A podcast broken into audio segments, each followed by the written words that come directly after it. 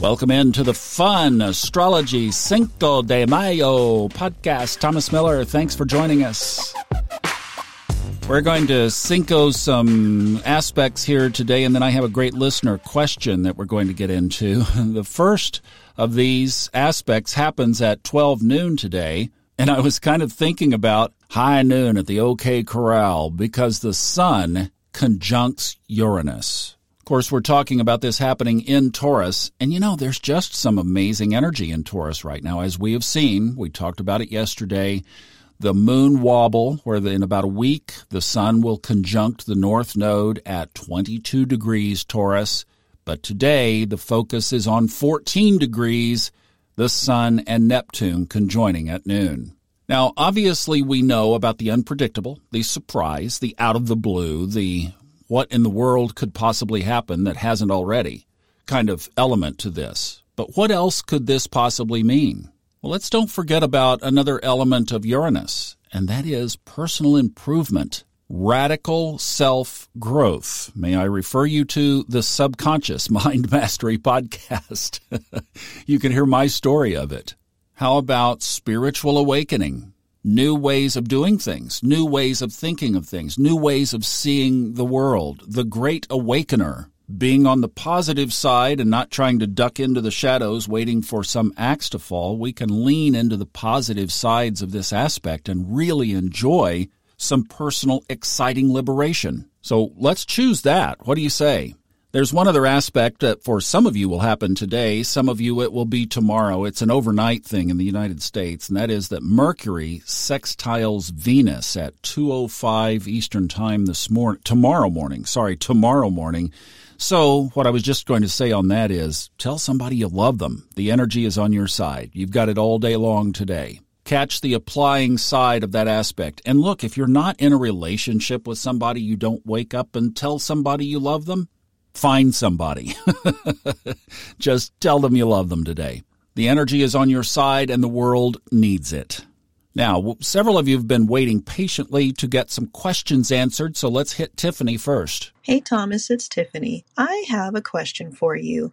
I was looking ahead in the chart a few months to around July twenty-seventh, right after the next moon wobble, and I noticed in the chart that there was both a grand square and a grand trine with the south node at the tip of both. What would you do with that type of energy? Thanks. Wow, Tiffany, I'm impressed. You are looking way ahead in the chart. Congratulations on that for educating yourself on what's coming up in the future. That's awesome. Love that. Let's talk about that whole period of the year. So she's talking about the later part of July, July twenty-seventh. This will be the beginning of the next moon wobble. The sun will square the nodes of the moon on August tenth. If you want to put that in your calendar, then you can back up twenty-one days from that. That will be the beginning of the moon wobble officially. Now, this is an interesting period in the year because, as you know, we've had all of the planets stacked up basically in two signs for months now. And about this time in July is when things start to thin out. So we actually have two planets in Leo, two planets in Cancer, still three in Taurus. Mars will be in there along with Uranus, but also the north node of the moon will be in Taurus, which it will be for the next about, what, fifteen months. And then we have Jupiter in Aries, Neptune in Pisces, Saturn in Aquarius, and Pluto in Capricorn. So you see how things have started to thin out by now? See how things have thinned out by now? We get to bring new terms back into our vocabulary.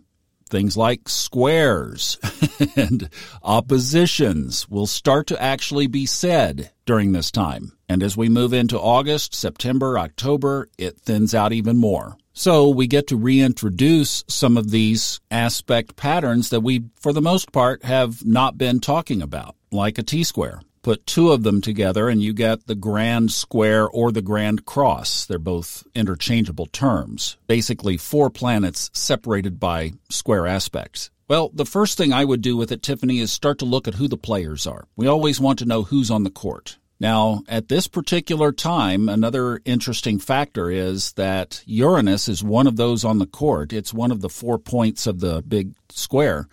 and it is conjoined by the north node of the moon and only three degrees removed from Mars. So I would start right there. I would be asking about that aspect, that big conjunction, a lot more than I would be worried about what else was around it, because that's a vortex in and of itself. That's a big aspect. But who else is there? Well, Saturn is one of the points. The south node of the moon, as she mentioned, is one of the points. So is Mercury. So we have the supernova, Uranus, north node Mars, then Saturn, then the south node, then Mercury. That's a powerful grand cross. Now, she also mentioned a grand trine, and I do see that. However, it is a little bit weaker than the squares. Why? Because it's involving the moon. So the moon is one of the points of the grand trine. That's a triangle in the chart with three trine aspects comprising it, three one hundred twenty degree aspects. The players on that one are the moon, Neptune, and again, the south node. So the south node is really prominent here, and obviously we are keeping our eye on the south node in Scorpio. We are watching it every day until it moves out. July seventeenth, twenty twenty-three, that's four hundred seventeen days. That's one year, one month, and twenty-two days from now. But hey, who's counting?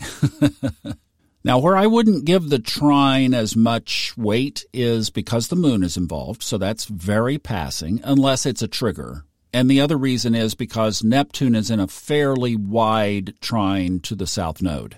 Now, real quickly, the other piece of this that I would want to look at, and I am, is looking at the United States Sibley chart, the birth chart of the United States. Then I put the solar arc chart up for the United States, and then I put these transits because I wanted to see where that supernova was related to the United States chart. You know how we've been talking about the sixth house of the United States chart here recently? Food, health, money, you know, we've been talking about those things. Here, that supernova is again. And, you know, a lot of people are predicting that these food processing plant shutdowns from the fires are going to impact in the summer. I don't know how they know these things unless they're watching the astrology. Now, we have to take this information and make our own judgments and our own decisions with it. But, Tiffany, this is a great looking out point, and I am really impressed by this Uranus node, North node, and Mars conjunction in late July. That is something to keep our eye on for sure. And thank you very much for bringing it to our attention. All right, back with more. We'll wrap up the week and set up the weekend tomorrow on the Fun Astrology Podcast. Hope you have a great Thursday. See you then.